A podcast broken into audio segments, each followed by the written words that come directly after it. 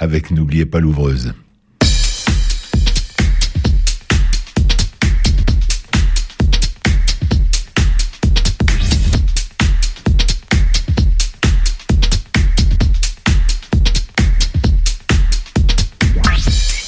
Bonsoir, nous sommes heureux de vous retrouver, l'ouvreuse Louis-Marie, Laurent Martin. Bonsoir Laurent. Bonsoir Louis-Marie, bonsoir à tous. Vous avez toujours cette belle mine de sportif qui vient d'arriver avec son vélo. Écoutez, j'ai parcouru euh, les rues de Toulouse et c'était presque une ambiance printanière. vous avez été poussé par le vent jusqu'à Un petit peu. Vous l'aurez peut-être contre en revenant. Oui, ça il va faire froid en revenant. Eh oui. me réchauffer au cinéma. Laurent, vous allez nous conseiller des films à voir à la télé. Combien?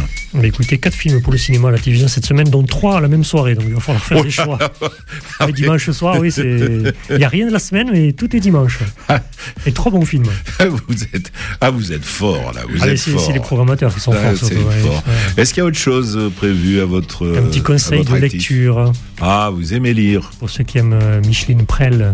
Ah, ben oui, qui vient de disparaître. un petit clin d'œil à 101 ans, la grande Micheline Prel. Notre ami, notre maître de la mécanique cinématographique, celui dont euh, la rubrique est enviée par toute la bande FM, à savoir son retour de manivelle, ce qui explique pourquoi il est mécanographe de la cinématographie. Guillaume Sitom est là. Bonsoir Guillaume. Bonsoir les maris, bonsoir à tous et toutes. Faites-nous rêver Guillaume. Oh, ce soir la caméra comme arme du crime, un, chef-d'œuvre avant-gardiste et terrifiant. Réflexion passionnante sur la pulsion scopique des spectateurs. Oula, oula, il nous, il nous inquiète. Il nous inquiète. Il nous inquiète, des Guillaume Sidom. Ça, ça s'appelle un teaser, un hameçonnage. Euh, avec nous également ce soir, il y aura Grégory Com qui, euh, en bon avocat, parce qu'encore une fois, il est avocat à son tribunal des séries, parlera de For All Mankind, la saison 4 de cette saison qu'on peut voir sur Apple TV+. Et puis, quoi d'autre encore dans le panier de l'ouvreuse? Eh bien, l'ouvreuse scrutera l'affiche de la semaine avec vous. Laurent Martin, vous avez remarqué que cette semaine, par rapport aux autres semaines, il y a peu de films. Oui, on va avoir les, pieds, les, pieds, ensablés, je crois. On se demande pourquoi. Oui. on se demande pourquoi. Il y a quelques courageux et il y a la locomotive qui est là, qui, film qui, écrase tout, qui, qui, va écraser tout le monde. Oui, mais on y revient tout à l'heure avec vous et l'ouvreuse. Il y aura des reprises sur le grand écran et puis euh, pour clore cette émission, comme d'habitude, il y aura des coups de cœur parce qu'on a toujours des films, des manifestations, des expositions qu'on a envie que vous alliez voir de notre part. Et pour nous aider, nous aider pardon, à porter le panier de l'ouvreuse ce soir, nous avons un invité en la personne de Samir Arabi. Bonsoir Samir. Bonsoir. Samir, vous êtes là pour nous parler de Ciné-Palestine qui souffle ses dix bougies cette année. Tout à fait. C'est un contron C'est C'est un contron. Ah oui, oui. Oui, c'est, et, la, et la première dizaine, euh, c'est toujours un, un, bel exploit. J'imagine euh, qu'on aime à, fêter parce que quand on fait le premier festival, on n'imagine pas souvent qu'on peut arriver au dixième, qu'on puisse faire un second et arriver au dixième. Dans quel état d'esprit êtes-vous, Samir Vous et vos petits amis et camarades de Ciné Palestine? Euh, L'équipe est ravie parce que, comme vous l'avez dit, euh, lors de la première édition. On l'a même pas appelé la première édition parce que on ne savait pas où on allait. Donc euh, c'était une aventure. Peut-être on s'arrête là, mais finalement on a continué. On a appris beaucoup de choses et puis on est ravi de proposer euh, au public toulousain et au public de la région un cinéma varié, un cinéma riche. L'équipe est très enthousiaste, extrêmement fatiguée parce que là, ah ben c'est les dernières préparations et cette édition est très riche donc ça nous a donné beaucoup de travail. Euh, oui, puisque je ne l'ai pas dit, mais Ciné Palestine, dixième édition, c'est du 4 au 12 mars, donc c'est la semaine prochaine. Mhm. Euh, lundi, euh, que tout va commencer en fanfare. C'était compliqué, Samir Arabi, de monter la programmation? Non, la programmation n'était pas compliquée. C'est plutôt la situation tragique qui nous a perturbé. C'est à quoi je pensais en vous posant la question. Voilà, on a été euh, bouleversé et puis on s'est posé la question à quoi bon? Il y a un moment, on a douté de, de l'efficacité de tout cela. Après, on s'est dit, on a le devoir de montrer, de, de laisser l'espace euh, aux Palestiniens pour montrer leur image et non pas les images qui viennent des États-Unis ou du Qatar ou de je ne sais pas où. Et que finalement, et puis euh, on a été parfois un petit peu choqués de la manière dont les cinéastes euh, palestiniens ont été traités dans les médias. Donc on s'est dit, il faut continuer, il ne faut pas s'arrêter, il ne faut pas se décourager, euh, il faut continuer un petit peu à, à, comprendre cette société, sa culture et son cinéma. En tout cas, euh, c'est un bel état d'esprit, une belle programmation, donc de belles rencontres que vous proposez, parce qu'il y a à la fois des films, des moments où on peut parler de ces films avec les gens qui les ont faits ou les gens qui savent les analyser, et puis euh, des expositions, et puis et puis plein d'autres choses encore. C'est un programme très riche que vous avez concocté là. C'est les 10 ans. C'est les 10 ans, c'est ça. Ah. C'est les 10 ans, donc on a voulu marquer le coup et faire euh, un événement exceptionnel. Alors, euh, juste euh, en préambule, puisque vous l'avez programmé, même si le film est, en sortie euh, en sortie nationale, il y a Bye Bye Tibériade, le film de Lina Swalem, et j'ai eu la chance de la rencontrer, et je trouve que l'entendre parler, là, peut-être que c'est une bonne introduction à ce que vous allez nous raconter et à ce que vous avez choisi de montrer dans votre festival. Je pense que ce qui me permet de trouver une place en France, mais aussi dans le monde, en tant que femme, en tant que franco-algéro-palestinienne, c'est vraiment de pouvoir euh, visibiliser les mémoires de mes ancêtres, entre guillemets, pour que eux-mêmes retrouvent leur place dans l'histoire du monde et que je puisse me raccrocher aussi à ce qu'ils m'ont transmis et que je puisse retrouver un ancrage, puisque en France, ce qui a été compliqué pour moi, c'est le fait que mes multiples identités n'aient jamais été vraiment reconnues comme un tout, qu'on me demande souvent de choisir, qu'il y a des pans de mon identité qui sont très stigmatisés aussi. Et pour moi, c'est important de pouvoir me réaffirmer dans cette multiplicité en redonnant à chacune de, des femmes de ma famille aussi leur complexité. C'est ça, l'identité et le lieu où l'on vit. Elle, euh, Lina Swalem, elle est française puisqu'elle est née ici, mais comme elle a un papa d'origine algérienne, une maman palestinienne, quand elle est à un endroit, on dit qu'elle est algérienne ou palestinienne. Quand elle est à un autre, elle est française, etc. On va pas mettre les trois endroits en, en, en, en revue d'une certaine façon, mais c'est bien la Palestine l'idée de d'avoir un endroit où se raccrocher, de trouver ses racines. C'est bien ça, finalement, le gros problème. Sambar, le traducteur de Darwish, disait euh, Nous sommes un peuple de trop. C'est effrayant comme, euh, comme, comme, formule, oui. Comme formule, c'est effrayant. Euh, donc, d'où, pour ce peuple, entre guillemets, un trop, ce peuple n'a pas l'accès à la parole. Donc, d'où l'urgence de lui redonner la parole? D'où l'urgence de montrer son cinéma, d'où l'urgence de montrer sa culture. Lina Swalem est entre deux chaises. Oui. Mais euh, les Palestiniens n'ont pas de chaise. Oui, elle, elle, elle, elle, elle a la possibilité, malgré tout, de pouvoir s'asseoir, c'est vrai. Tout à fait. On continuera cette discussion passionnante, Samir, mais pour le moment, euh, il faut qu'on regarde un film. Installez-vous, la projection commence tout de suite. Attention, c'est en version originale. Regardez bien votre poste en bas, il y a les sous-titres. Take care. You are being watched. We repeat, take care. For you are now alone with a killer. We warn you, don't let him see the fear in your eyes. For this is what he seeks. And this is why he killed. Ouais, qu'il take care. Faites attention, faites attention, on vous regarde. Mais pourquoi faire attention? Eh bien, pour le voyeur du cinéaste anglais Michael Powell, Peeping Tom, titre original. Ami et cinéaste préféré de Martin Scorsese, film de 1960, sorti la même année qu'un certain Psychose. L'ouverture du film est magistrale.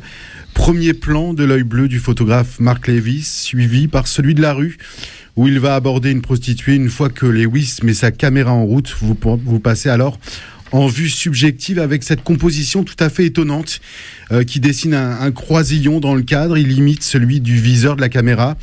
L'objectif est une arme et le point de visée vous montre la cible. Ce film est une sorte de version moderne d'un Jack L'Éventreur qui aurait trop vu un chien andalou de Louis Buñuel et Fenêtre sur cour d'Alfred Hitchcock.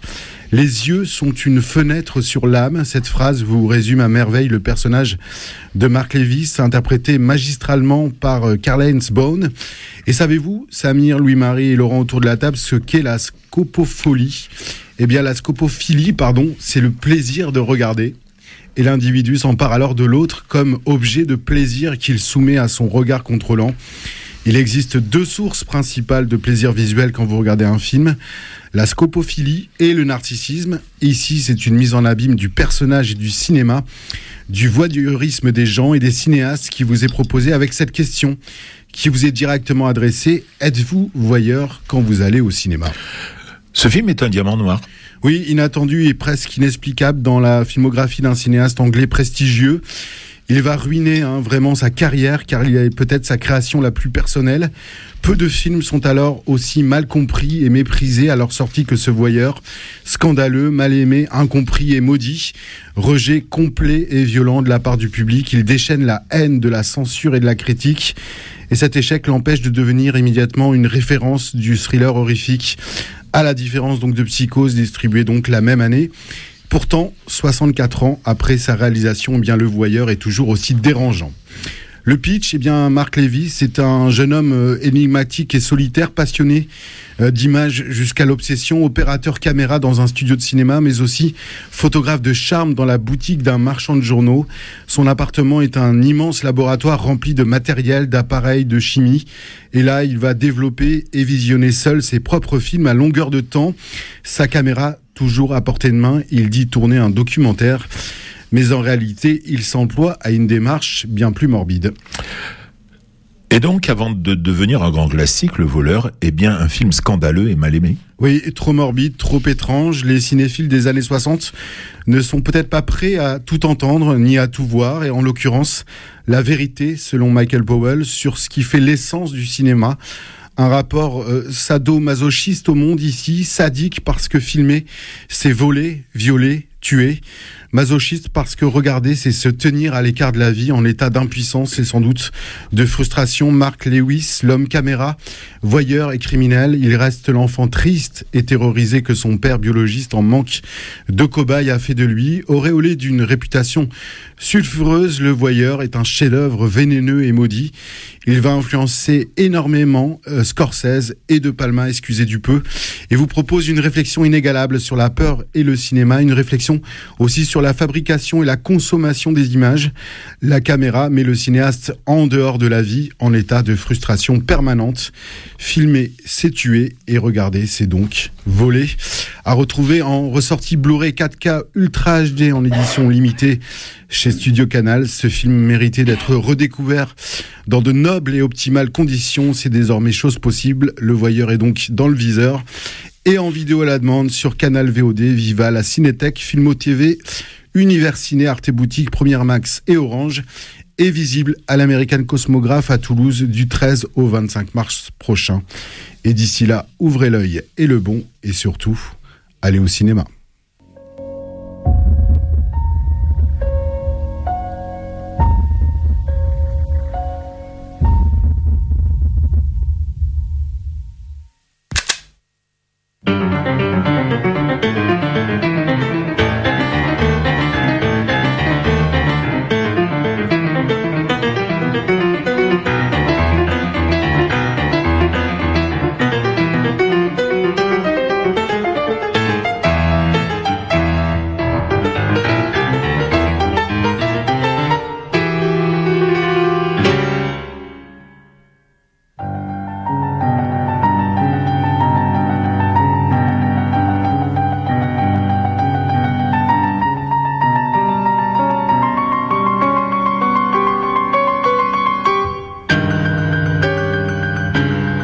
Ce piano survolté et inquiétant, on le doit à Brian Isdale, qui a composé la musique du film de Michael Powell, Le Voyeur.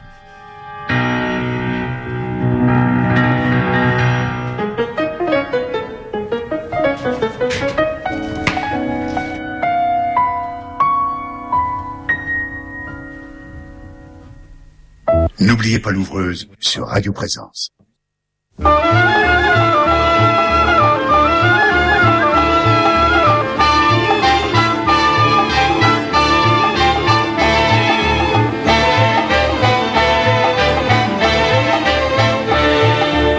Petit marchand au teint de noisettes, assis sur une natte d'alpha, vend des oranges à la sauvette dans les vieux souks de Jaffa. À 13 ans, il n'a sur terre que le client qui survient. Les oranges ne sont pas chères et le sourire est pour rien. Passants et demoiselles, le petit marchand vous appelle. Voyez comme elles sont belles. Diablement entraînante et plutôt sympathique cette chanson interprétée par Jean Bretonnière intitulée euh, euh, Les oranges de Jaffa et qui euh, illustre à merveille le film d'Eyal Sylvain Jaffa la mécanique de l'orange que vous proposez Samir Arabi à Ciné Palestine un film israélien c'est un film israélien et on a du plaisir à travailler avec Eyal Sevan. Le film est tout à fait remarquable. Euh, et cette année, on le propose à masterclass avec les élèves du lycée des Arènes. L'an dernier, on a invité Yal Sivan, on a fait un rétrospectif de ses films euh, à la Cinémathèque. Et c'était un moment fort. Parce que peu de gens le, le savent, mais euh, Jaffa, euh, c'est là où on fabriquait les oranges. On a, on a été inondé par le jus d'orange de Jaffa. Il y avait même, c'était sur les étiquettes des bouteilles, Jaffa. Tout à fait, tout à fait. Et comme on parle des oranges, donc j'aimerais aussi vous parler d'un autre film oui. Euh, qui a eu donc un prix à Clermont-Ferrand. Parce que c'est un court métrage, lui. Un court métrage qui s'appelle Une orange de Jaffa. Décidément, on, est toujours avec les oranges et toujours à Jaffa. Mais qu'est-ce que c'est que Jaffa alors?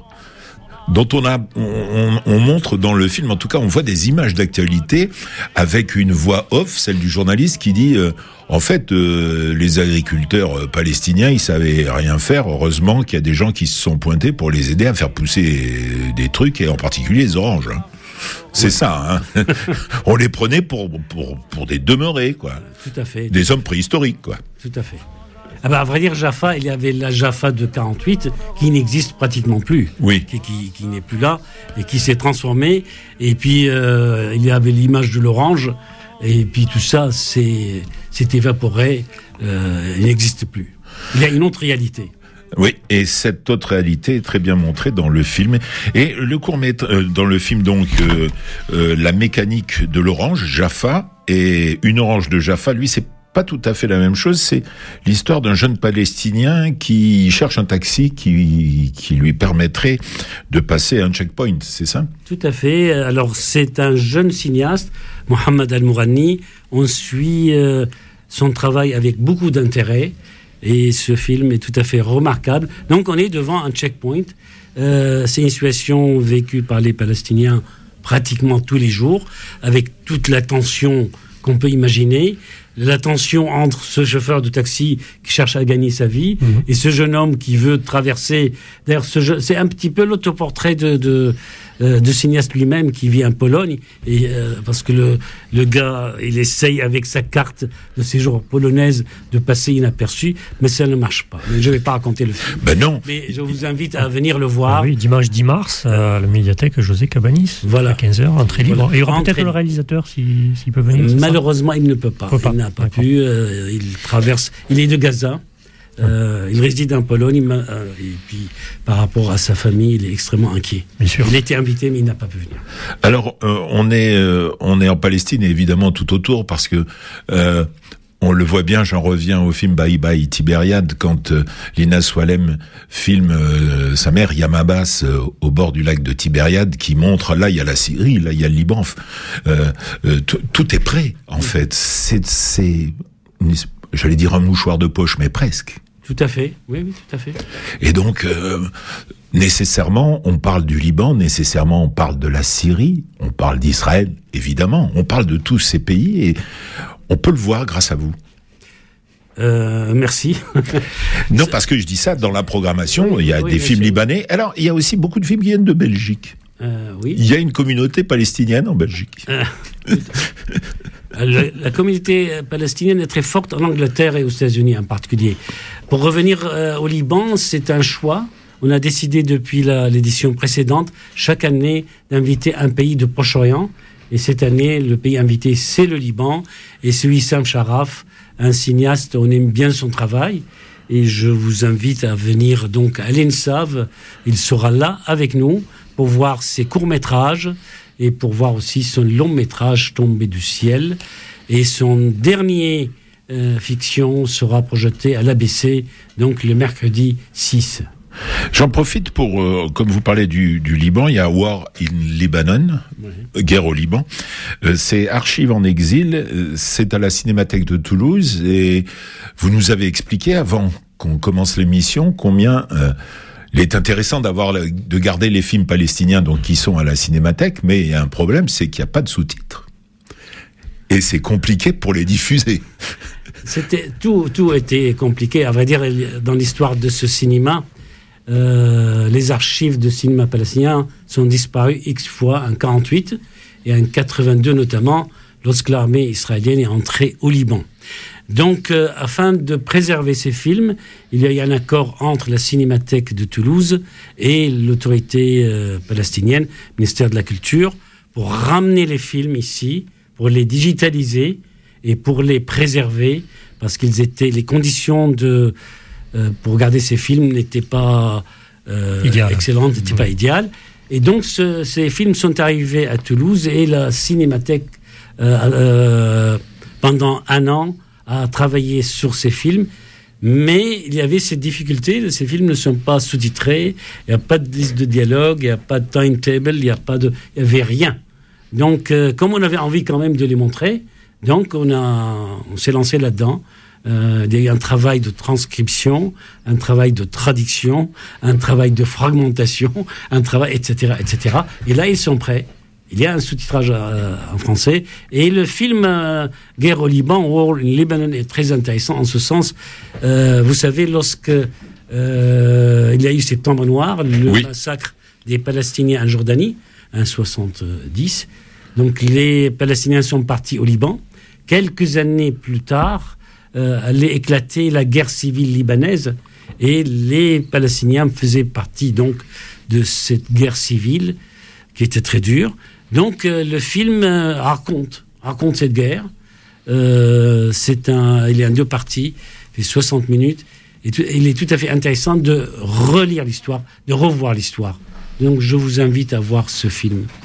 Alors War in Lebanon, c'est donc un documentaire, vous l'avez dit, euh, signé Baker Sharkawi. Euh, c'est un documentaire du- d'une heure, 62 minutes. Après les autres films que vous proposez, qui sont aussi des documentaires, eux sont des documentaires de court métrage. Dites-moi, il y a le titre en, anglais pour War in Lebanon, il y a aussi Children Without Childhood et puis d'autres films dont le titre est en français. Pour- pourquoi y a-t-il des titres en anglais et des titres en français? Eh bien, je sais pas. si, je, je sais, parce qu'à un moment donné, euh, il y a un film qui a été déjà sous-titré. Alors, probablement, il y a eu un arrangement avec, euh, Des pays anglo-saxons. avec des pays plutôt francophones pour le titrage en français. Euh, mais bon, je rappelle ce que j'ai dit tout à l'heure, que euh, la Palestine était sous mandat britannique entre Oui. la Première Guerre mondiale Bien sûr. et la Deuxième Guerre mondiale, ce qui fait qu'on parle davantage l'ang- l'anglais que le français. Oui, ce qui explique pourquoi il y a des titres en anglais. Il était bon de le redire. On va reprendre euh, cette conversation, mais avant, Laurent Martin et avec l'ouvreuse, vous allez scruter l'affiche de la semaine. Avec Dune, deuxième partie, euh, film de Denis Villeneuve. avec- Tiens, excusez-moi, je vous interromps. Allez-y. Cette musique qui illustre cette- la rubrique, c'est la BO, mais du premier Du Dune. premier Dune. Et on en reparlera un peu plus tard dans l'émission. Oui. Ça, c'est du teasing aussi. Allez, je recommence. Dune, deuxième partie de Denis Villeneuve avec euh, de beaux acteurs Timothée Chalamet, Rebecca Ferguson, Joss Brolin, Ravi Bardem, Christopher Walken, Léa Seydoux, Charlotte Rampling et Zendaya.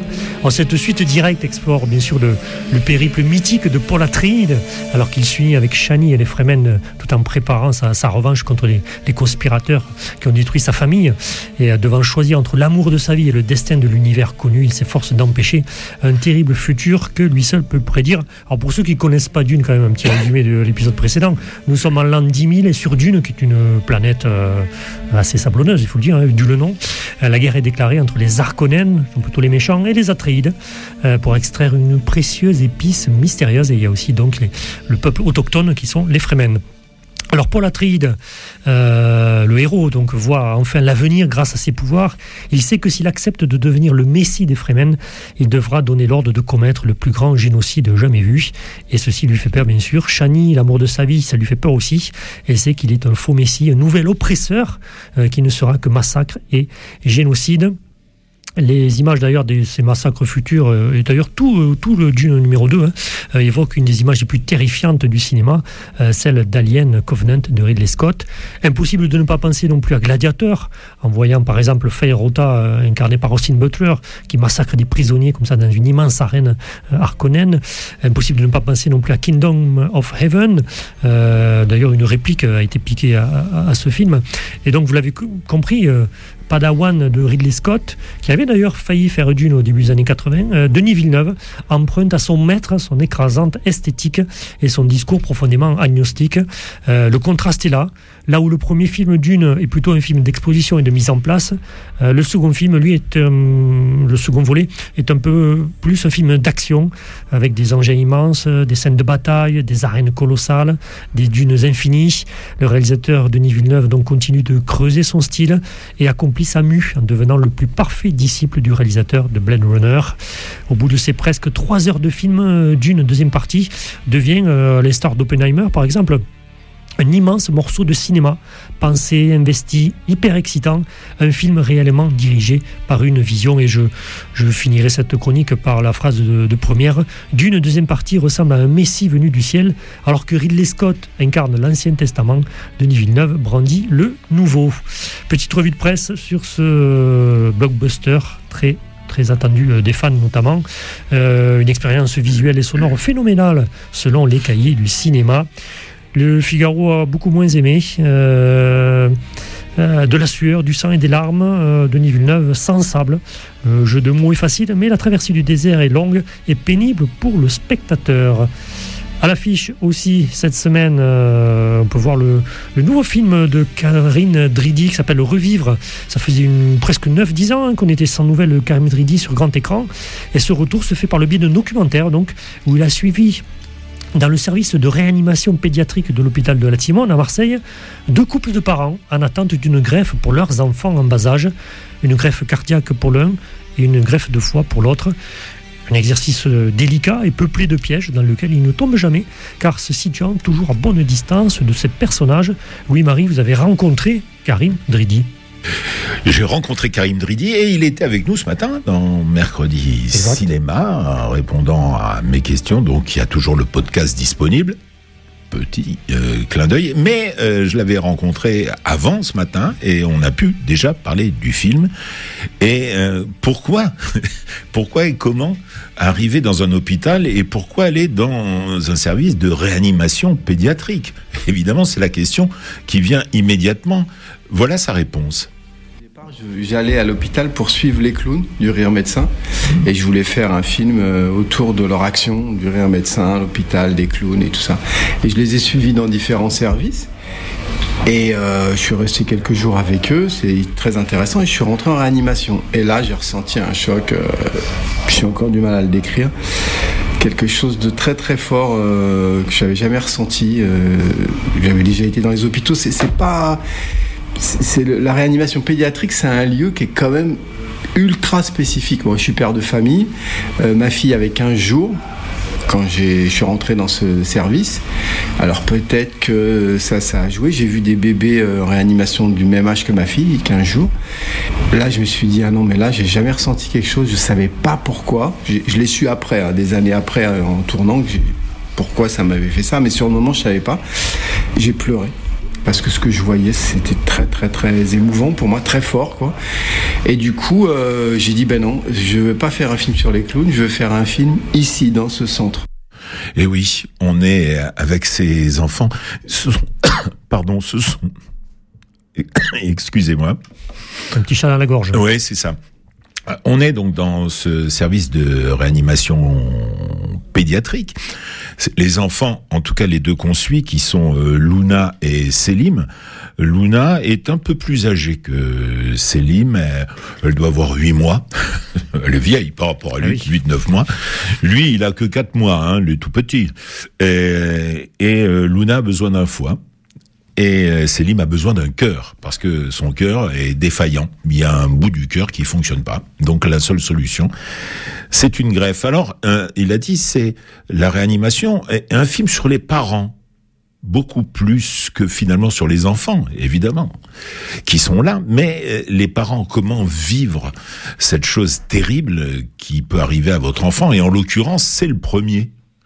Alors, le premier, on n'imagine pas ça du tout quand on fait un enfant que qu'on sera obligé d'être là à l'hôpital. Et eux, peuvent l'être, parce que tous ne peuvent pas l'être pour différentes raisons, l'éloignement aussi, parce que les services spécialisés des hôpitaux, il n'y en a pas des comme ça, à proximité de tous les domiciles des jeunes enfants qui en ont besoin. Donc souvent, ces jeunes enfants peuvent être seuls. En tout cas, là, ils sont accompagnés, et on voit combien ces parents et combien ils arrivent à insuffler et à montrer que, bah, que la vie est là et qu'il faut jamais baisser les bras, même si ce qu'ils ressentent, c'est un peu les montagnes russes. Un jour, c'est c'est magnifique, c'est l'euphorie. Un autre jour, c'est le désespoir le plus complet.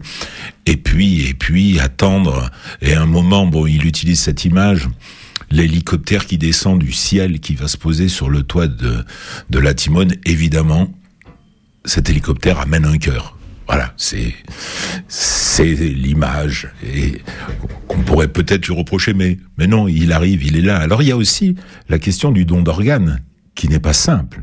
Imaginez le cœur dont doit bénéficier le petit Selim. Il faut que ce soit un enfant pas beaucoup plus grand que lui qui lui donne son cœur. Donc imaginez ce qu'il arrive à cet enfant et à la famille de cet enfant.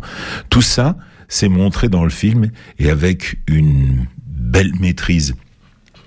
Et euh, justement, pour arriver à montrer et avoir cette maîtrise, comment se placer? Comment placer sa caméra? Comment être derrière sa caméra? Comment être au plus près de ses parents et de ses enfants? Ben voilà la réponse de Karim Dridi. Se faire oublier, oui et non. Se faire accepter. Et une fois qu'on est accepté, on peut se faire oublier. Ça va dans cet ordre-là, ça c'est le premier truc. Alors après, ça reviendrait à, se poser la question de l'art. Est-ce que le cinéma est un art? Est-ce que mon travail n'est pas seulement un travail, une technique, mais aussi un art? Donc euh, c'est moi qui filmais, c'est moi qui étais caméraman, parce que je suis mon propre caméraman sur les documentaires uniquement, pas sur les fictions. Donc la technique, c'est une chose. Mais tout ce qui est en dehors de la technique, est-ce que ça serait pas ça plutôt le cinéma? Est-ce qu'il se nicherait pas là? Est-ce que c'est pas une question d'art quelque part, c'est-à-dire avoir un art plus qu'un savoir-faire, plus qu'une expérience, plus qu'une capacité. Est-ce qu'on peut parler de don? Parce que moi je sais pas, on, me questionne, on commence à me questionner là-dessus. Comment t'as fait? Mais en fin de compte, franchement, très franchement, je sais pas. Le premier regard, moi si je viens vers un parent, vous êtes parent, j'arrive vers vous, je vous regarde direct dans les yeux et, je sais qu'il y a quelque chose qui se passe dans les 2-3 secondes. Les gens, ils sentent. On est des, animaux intelligents, on sent les choses. Et c'est déjà le premier truc de cinéma. C'est le premier geste de cinéma, c'est le premier regard. Le premier regard, le premier geste de cinéma, se faire oublier, se faire accepter, puis finalement, vous l'avez compris, je vais pas redire ce qu'il a dit avec beaucoup plus de talent que moi, mais la caméra, il sait la placer, il sait la mettre, il sait filmer les parents, il filme parfaitement aussi les soignants, indispensables, et ses enfants. Merveilleux, notez qu'il est devenu ami avec ses familles, qu'il a des nouvelles des enfants, puisque vous savez, le temps de monter un film, le temps de faire un film, le temps de le monter, oui, le temps passe, et Célim a 4 ans, et Luna 5. Donc tout va bien pour eux. C'est une belle histoire, Revivre, de Karim Dridi. Mais il y a un film bouleversant d'humanisme au plus près de son sujet et à la portée universelle, selon euh, les cahiers du cinéma. À l'affiche aussi, cette semaine, on peut voir Tomber du camion de Philippe Paulet-Villard avec Patrick Timsit, Madame de Sévigné d'Isabelle Brocard avec euh, Karine Viard et Anna Girardot, un film qu'on peut voir par exemple au Grand Palais à Cahors. Euh, Black Tea d'Abderrahman Sissoko, qu'on peut voir au CGR Montauban-le-Paris, Eureka de Alessandro Alonso à l'American Cosmographe, et pour finir, La mer de tous les mensonges, c'est un documentaire d'Asma El Moudir à l'Utopia Tournefeuille.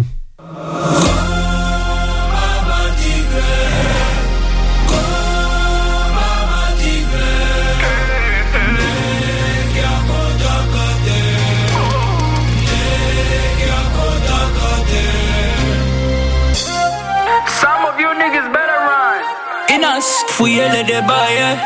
Fouillez des barrières, Jizo, fouillez-les.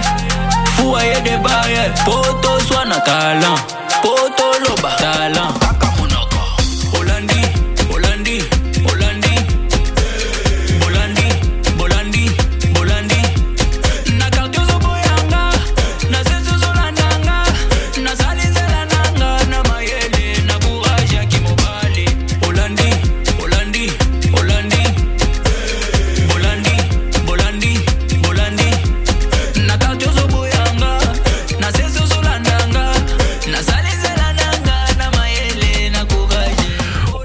On était resté sans nouvelles d'Abderrahman Sissako depuis Timbuktu. Le revoilà avec Black Tea, une histoire d'amour entre euh, entre euh, un homme.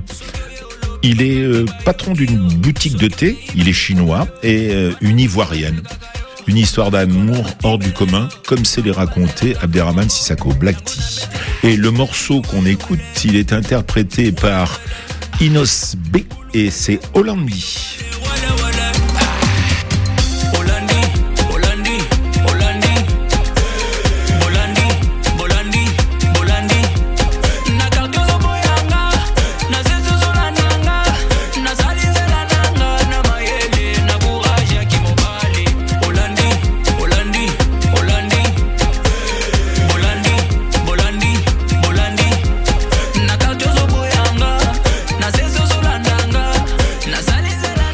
Et là, nous allons retrouver tout de suite notre homme de loi des séries qui, encore une fois, a enfilé euh, sa robe d'avocat pour nous parler de All the Mankind, For All Mankind, pardon, je le disais pas dans le bon ordre, For All Mankind, saison 4 à voir sur Apple TV+, et le moins qu'on puisse dire, c'est qu'il a aimé. Je déclare l'audience ouverte.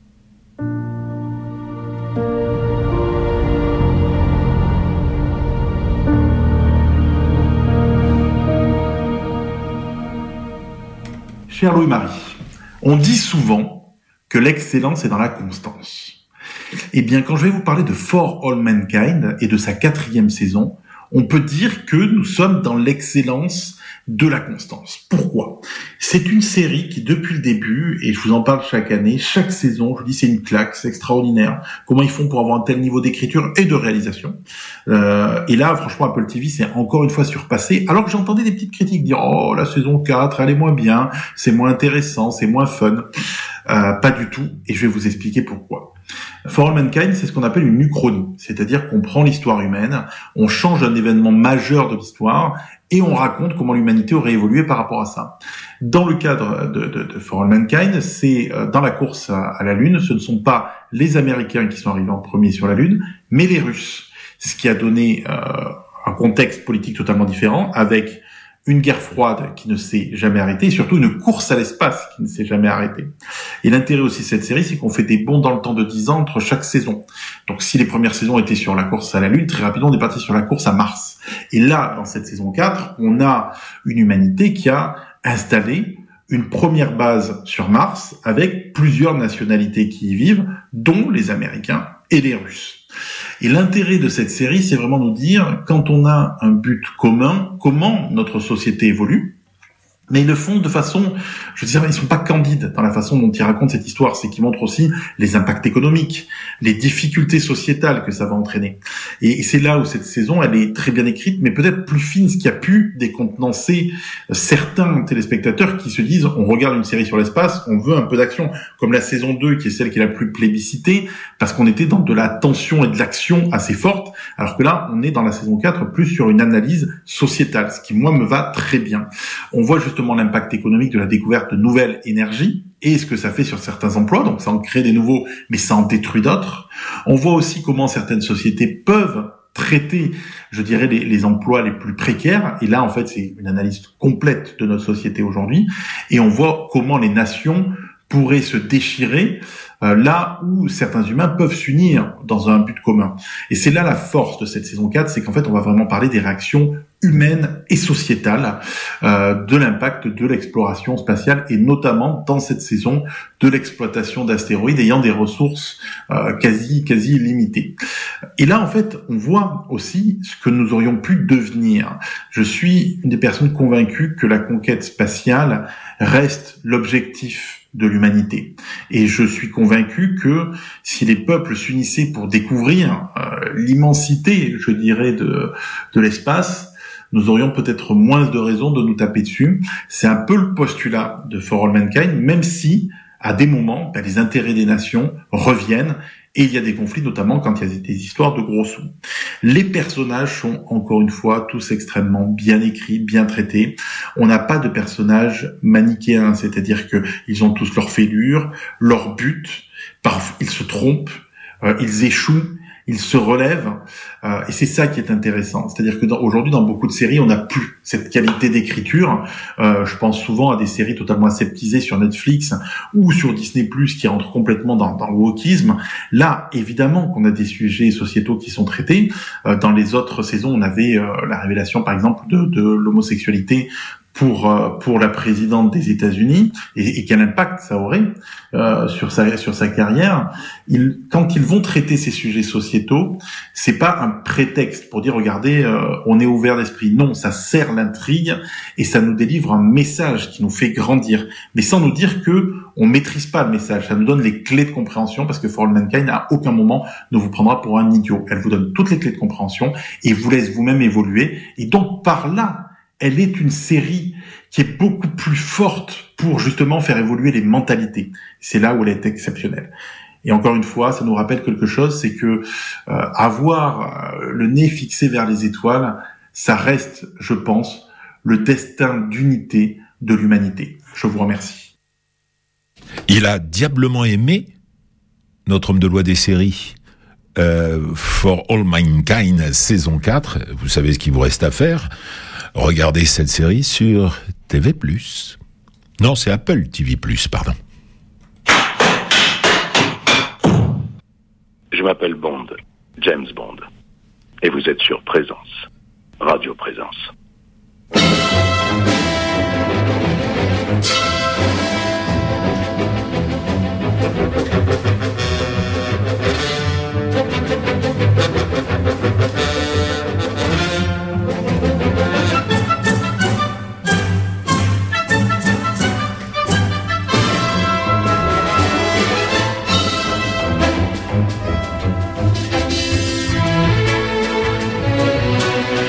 Ça y est, on a reconnu l'air. Hein Après euh, juste cette intro, on reconnaît l'air. C'est l'ouverture de ce film extraordinaire, cette comédie musicale qui avait triomphé à Broadway et qui a triomphé sur les écrans. Et vous savez, dans l'ouverture, que ce soit un opéra ou grands, des, des grands moments de musique, que ce soit classique ou pas, classique comme celui-là, encore qu'il le soit devenu maintenant, eh ben dans l'ouverture, on entend un peu tous les airs qu'on va entendre dans le film. Celui-là, ben, on l'entendra comme on entendra la suite, et celui-là, c'est Tonight, Tonight. Quand euh, Roméo et Juliette, puisque c'est de ça qu'il est question dans West Side Story, se rencontreront ce soir, ce soir, et on sait comment ça finit. C'est un très grand film qu'on peut voir euh, au Pâté Wilson dans sa version originale lundi prochain, 4 mars à 20 à 20h euh, le même jour, le 4 mars euh, à La Beige hmm, à 21h, Le silence des agneaux, là on change complètement de registre, et où l'on tracte un tueur en série terrible, terriblement odieux, qui a décidé de se faire et on le comprendra plus tard, un costume avec la peau de ses victimes, rien que ça, et des femmes en particulier. Il est terrible. Oh là là là là là là là là là. Mais c'est un très beau et un film euh, très beau, non, mais très réussi, dans lequel on retrouve Jodie Foster, qui interprète le rôle fameux de Clarice Starling, qui traque donc ce tueur. Et elle devra rencontrer Hannibal Lecter qui est en prison maintenant. Terrible tueur en série incarné par Anthony Hopkins. Un monument. Euh, c'est euh, Le silence des agneaux, je le disais, Gaumont-la-Belge, lundi 4 mars à 21h. OVO à Muret. Une femme dans le vent. Un film de Ozu. Euh, ah oui, bah alors là, Ozu. ça peut être une comédie, c'est un cinéma particulier, mais celui-là, c'est une histoire particulièrement triste. Est-ce que je vous raconte le pitch? Non. Allez le découvrir, mais vous allez c'est noir, très noir, une femme dans le vent. C'est au VO de Muret, dimanche 3 mars à 18h20 en version originale. Et puis, et puis, il nous fallait bien un Hitchcock euh, à, à, revoir. Et eh bien, c'est à l'Utopia de Tournefeuille, pas Toulouse, hein, Tournefeuille, lundi 4 et mardi 5 mars à 13h30. C'est la mort aux trousses quand un homme est pris pour un autre et le voilà embarqué. Oh là là, Cary Grant. Et puis, euh, le voilà qui attend un, arrêt de bus au milieu de rien. Et d'où va arriver le danger? On voit partout, le danger, il peut le voir arriver de loin. Eh il arrive par le ciel. Terrible. La mort aux trousses, Cary Grant, Eva Marie Saint et James Mason en méchant. Et puis on retiendra à la cinémathèque outre le fait qu'on pourra découvrir euh, Ciné Palestine, il y a toujours euh, sortie d'usine avec euh, avec euh, avec avec avec je me suis perdu dans mes notes. Ça doit être oui, Dancer in the Dark. Ça vous ne le raterez pas et comme vous ne raterez pas non plus mais alors là c'est pour intelligence artificielle Blade Runner. Et ouais, le premier. Il y a eu une suite mais le premier. Le premier, le meilleur film de science-fiction de toute l'histoire. eh bien, vous avez la parole, Laurent. Dites tout ce qu'il faut regarder à la télé, en particulier dimanche. euh, le cinéma, la télévision, ben, ça commence dès dimanche. Euh, je vous propose trois films. Alors, sur TF1, il y aura Dune, le premier volet de Denis Villeneuve, on en a parlé tout à l'heure, hein, plus de 35 ans après l'adaptation signée David Lynch, Denis Villeneuve s'empare du monumental pilier de la science-fiction de Frank Herbert. Ou alors sur France 2, Le sens de la fête, de Nakache et Toledano, avec Jean-Pierre Bacry, Jean-Paul Rouve et Gilles Lelouch histoire de Max qui, qui organise des mariages, mais bien sûr, pour le mariage d'Elena et Pierre, euh, rien ne va se passer comme prévu. Ou alors sur Arte, un petit western, euh, Guillaume, à 20h50, John Ford, Les Cheyennes, Parfait. Richard Widmark, Jim Stewart remarquablement mise en scène interprété un, hommage bouleversant aux Amérindiens décimés et dépossédés. Sinon, euh, lundi, Arte 20h50, je vous ai déniché un petit film de Jan Curis, 1983, le fameux Coup de foudre, hein, l'histoire de, de, femmes, deux superbes portraits de femmes, une reconstitution d'époque soignée euh, avec Isabelle Huppert et Miu Miu qui sont épatantes. Le conseil de lecture, ce sera Les Trois Glorieuses Daniel Darieux, Michel Morgan, Micheline Prel, un livre d'Henri-Jean Servat aux éditions Pygmalion qui est sorti en, en 2010. Ces trois actrices de, la même génération sont, apparues sur les écrans juste avant-guerre. Euh, elles ont traversé les, les, plus glorieuses années du cinéma français sans jamais cesser de se croiser sur les plateaux et dans nos souvenirs. Et c'est donc un, un, hommage ému que leur rend ici Henri-Jean Servat. Voilà pour le cinéma et la télévision cette semaine. Bye bye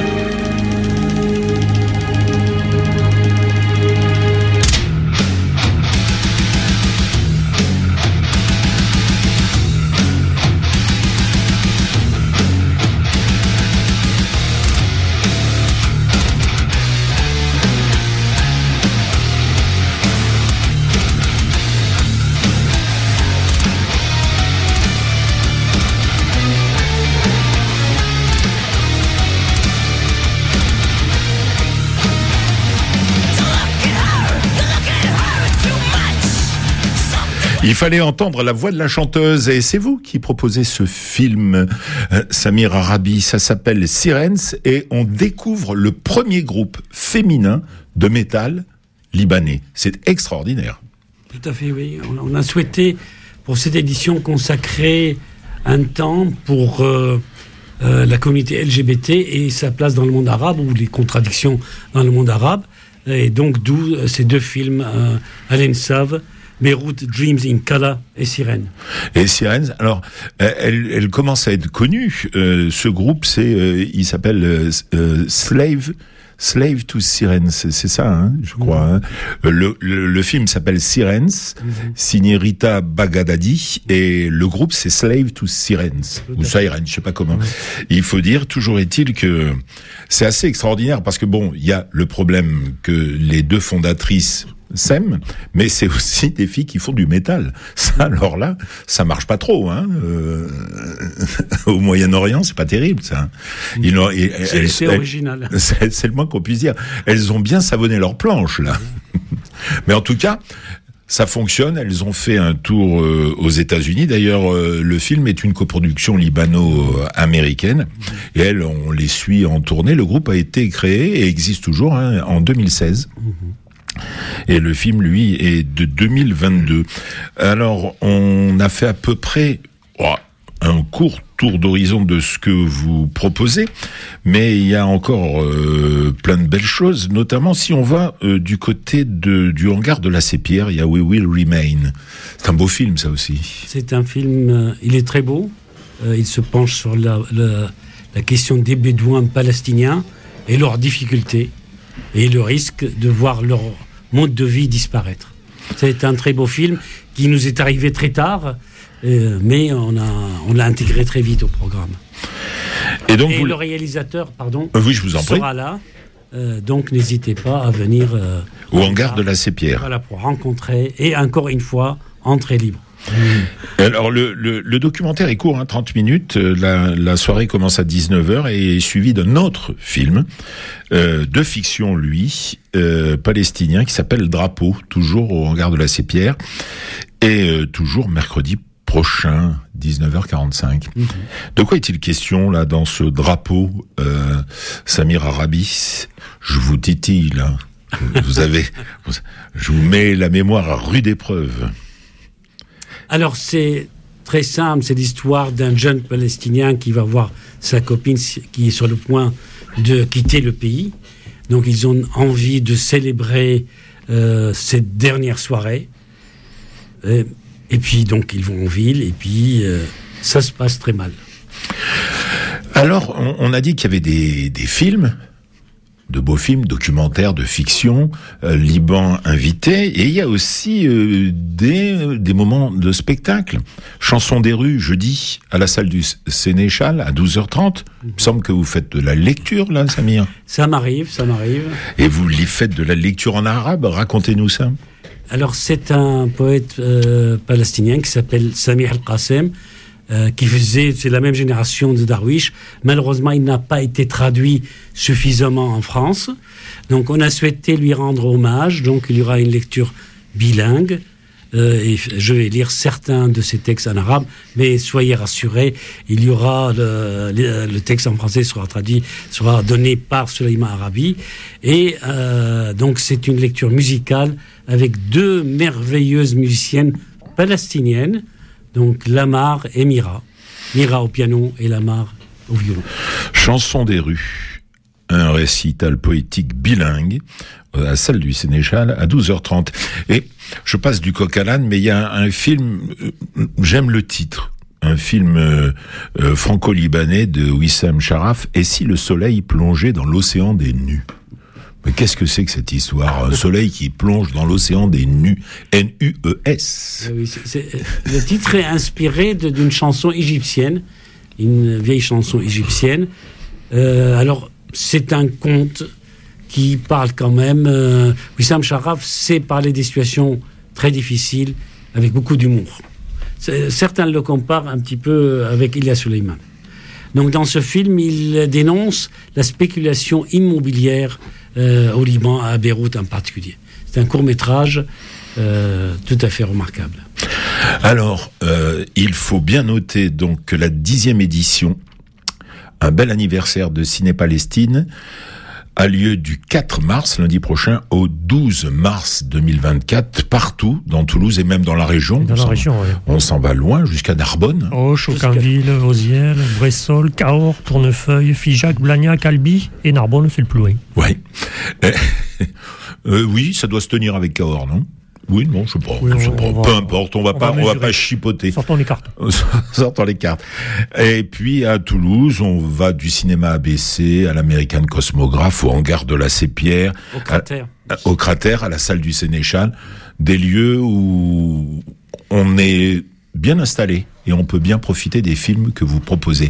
Merci beaucoup, Samir Arabi, de nous avoir euh, rendu visite. Avec plaisir.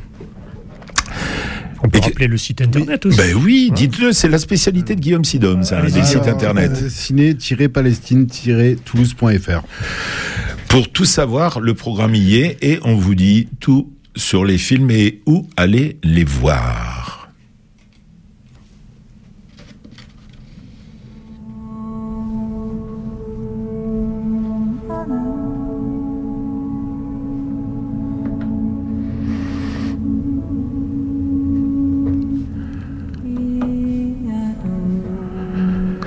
La musique composée par Hans Zimmer pour euh, Dune, partie de... C'est vrai que les Fremen, avec leur tenue, leur teint et leur façon de parler, sont pas loin des cousins de, des Palestiniens et d'autres euh, gens qui arpentent le désert. Voilà, vos coups de cœur, euh, quels sont-ils, messieurs? Revivre euh, Dune et euh, Ciné Palestine pour ses 10 ans. Dune, Black Tea, la cinémathèque sortie d'usine et Ciné-Palestine. Euh, Dune, revivre la dixième édition de Ciné Palestine, et puis il y a toujours sorti d'usine. Merci messieurs, merci, encore Merci, Samir. Restez fidèles à la présence, restez collés à votre poste transistor. Salut